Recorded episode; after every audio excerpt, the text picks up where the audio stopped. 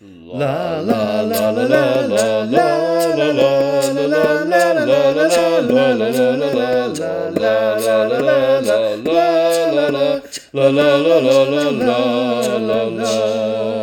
Hello and welcome to Think About Eurovision, a Eurovision podcast with me, Chris, a Eurovision fanatic from the UK. And me, Batty, a recovering non-Eurovision fanatic from a few years ago. And welcome to Think About Eurovision. That's not how I say that. Oh God! Do you want to do this again? No, because I'm gonna. Because what you did there was funny, but it threw me. Today is one of the DNQ file episodes, the Did Not Qualify files, where we take a look at a song that either failed to make it to the grand final or failed to make it to Eurovision at all. And Matty, you are making it harder and harder for me to surprise you with songs because you keep delving into Eurovisions of yore. And this year, you're following the national final season, so I can't even surprise you with any of the delights from this year's national final season. Yeah, you can single-handedly blame one of my friends because they're a huge Eurovision fan, and now, by extension, I have access to everything. So I'm like a kid in a candy store. It's just new music every week. I'm coming home and Mo's just being like, shut up, go away, stop talking about songs. I keep trying to share all the songs that are coming out with people I know don't care about Eurovision, and it's just so difficult. Yeah. Well, I've discovered the thing about watching all the national finals is that you fall in love with a song and then it will always come second. Yep. It will always come second. The song that you want will not win. I'm gutted to learn that was a ska song in the Portuguese national final last night, but I'm glad I only learnt about it after I learnt it didn't make it through to the final. Yeah, I wasn't following the Portugal one at all, so... Oh, I'll have bear I opened myself up to an opportunity? But hopefully you won't be aware of this song that I'm going to share with you today. We are going to the Australia Decides national final for 2019, a year where they eventually sent Katie Miller Heidecker. Mm-hmm. And your face says to me that you probably know the songs from this year. I know the songs from this year, yeah. And I know one song from the year of Kate. So I have a sneaking suspicion I know what song this might be, and I'm filled with joy if it is. Okay, then. That's interesting. So we shall see. Because I was in two minds of two different songs from this year. So we shall see. Which songs were you rooting for this year? Sorry, when I'm talking about this year, I'm talking about 2019. Oh, okay, yeah. Yeah.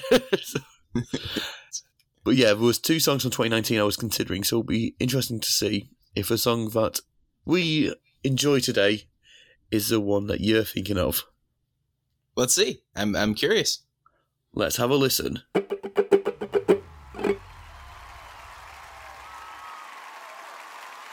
my blonde with the eyes of a panther.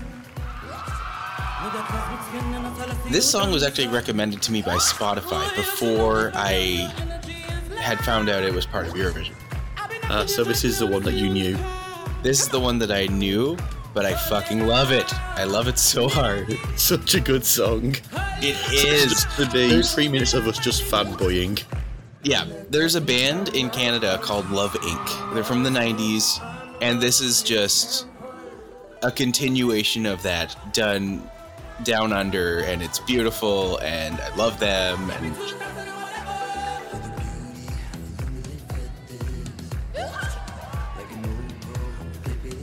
That high note there is like, yeah, so cool.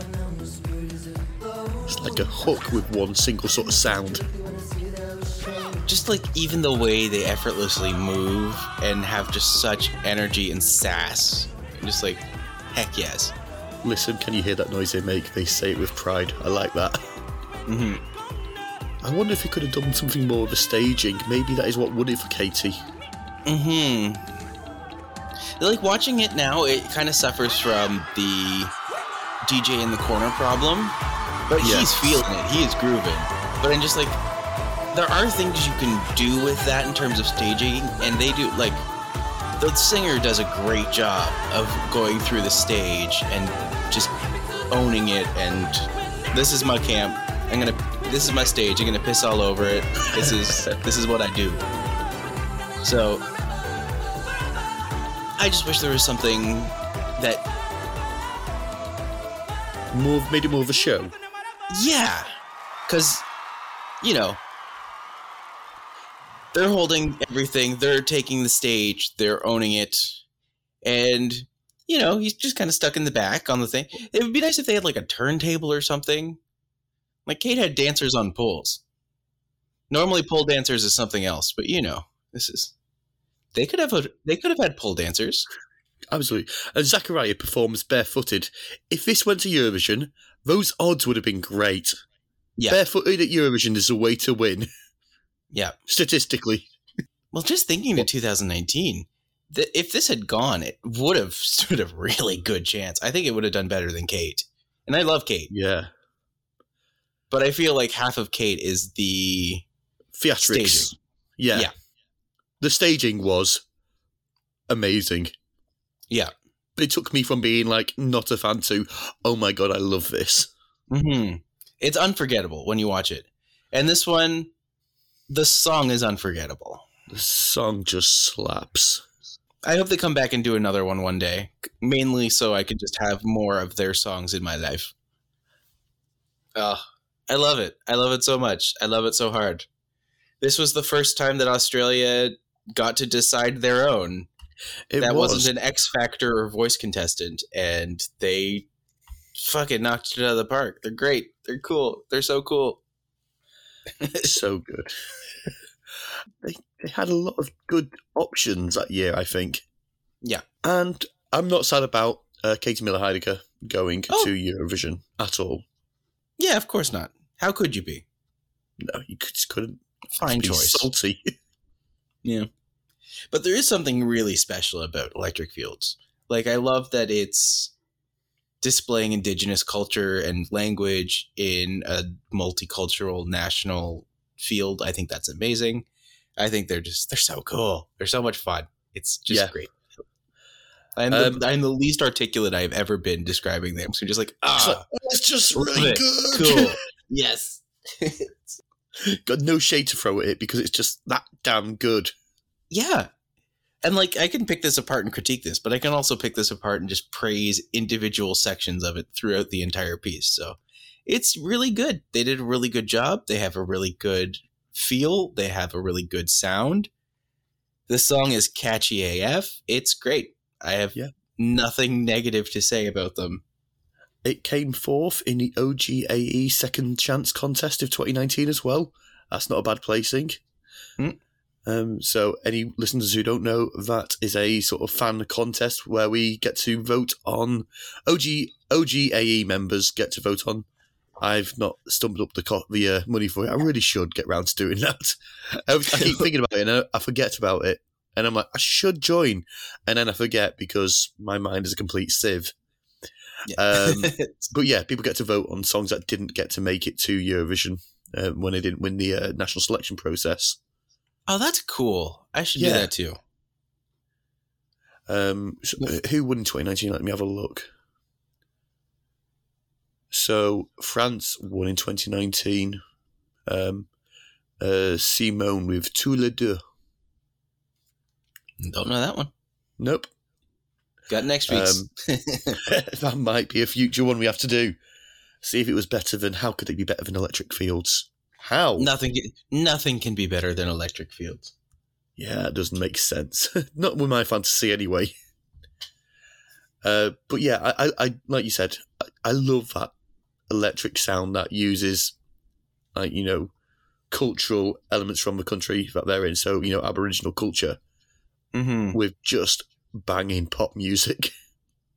Oh, it's just really well done. Like, there's something really special about that sound, especially now when people are becoming more aware of other places, shall we say, and just having that idea of this is what they're carrying, this is what they're displaying, this is what they're able to put out and blast. It's it's wonderful to see that these sorts of places that were kind of ignored in the past are now being brought into the fold in a major way. So, yeah, it's that sort of thing that I would like to see from the UK is, you know, people think that UK is devoid of culture, and yeah, it pretty much is. But I keep pushing for it, you know, in my head, and I have no impact upon UK's choices at Eurovision. But in my head, why am I here? Scandalous. But like in my head, I've got like a direct sort of brain link to the people behind, you know, the UK's choice at Eurovision. I'm like, send something in Cornish, send something in Scottish, Gaelic, send something that says something about UK heritage, which, you know, send something about birds on trees. Oh. Tree on a branch in the middle of the sea. And make sure you get out your little bird puppet. See, one day I hope someone actually takes you up on that and in the middle of Eurovision just pulls this giant bird puppet out of nowhere. I mean, a song that has nothing to do with it. Just a random bird puppet. Just like a Roy Hull emu moment. Yeah. Not Roy Hull, Rod Hull. Rod Hull emu moment. Before my time, but I'm aware of emu. You probably are like just thinking, what is Chris talking about? No, I've logged it for later, being like, I need to look into this. So, yeah, Electric Fields, 2000 and whatever, just a great song. It slaps. It's just great. There's a Canadian band called Love Inc., and that's all this is like a natural progression from that to this. There is something about the power of the voice, the intricacy of the song itself. Like, you can dissect any element of that song and it holds up. And just like, this is something that is stellar. And it still feels like it's a future song. It feels like this is a song that's just begging to break out all over the world. Timeless, I think. It's just timeless. And also, Electric Fields have recorded a song with one of the greatest supergroups of Eurovision recent history, Kino. I was going to say, is it Kino? Yeah. Freaking Kino, they're everywhere. They are everywhere, and I'm totally okay with that. Kino isn't easy into Eurovision. You know that? If you're introducing someone to Eurovision and you introduce them to Kino and they like it, it's just like, you're fine. You're good. You'll find a lot here. Yeah. I think you're right about that, because it's modern, but it also they bring in that kind of element of, you know, native music. But make it modern and fresh. So I get what you're saying there. Yeah, it's completely unlike everything else out there. There's something at the same time a bit like everything else. Yeah, but it actually has something to say. It's fun. It's frivolous in an important way, because they're saying everyone parties, but also this specific subsection of humanity parties.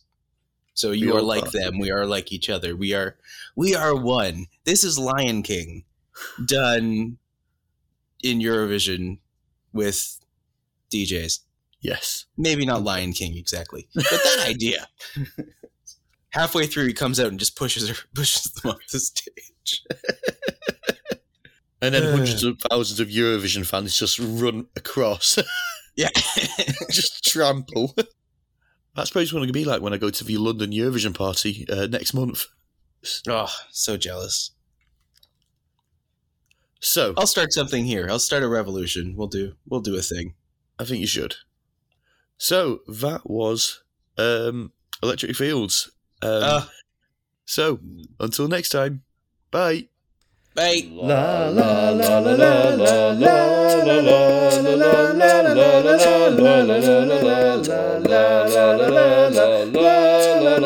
la la la la la.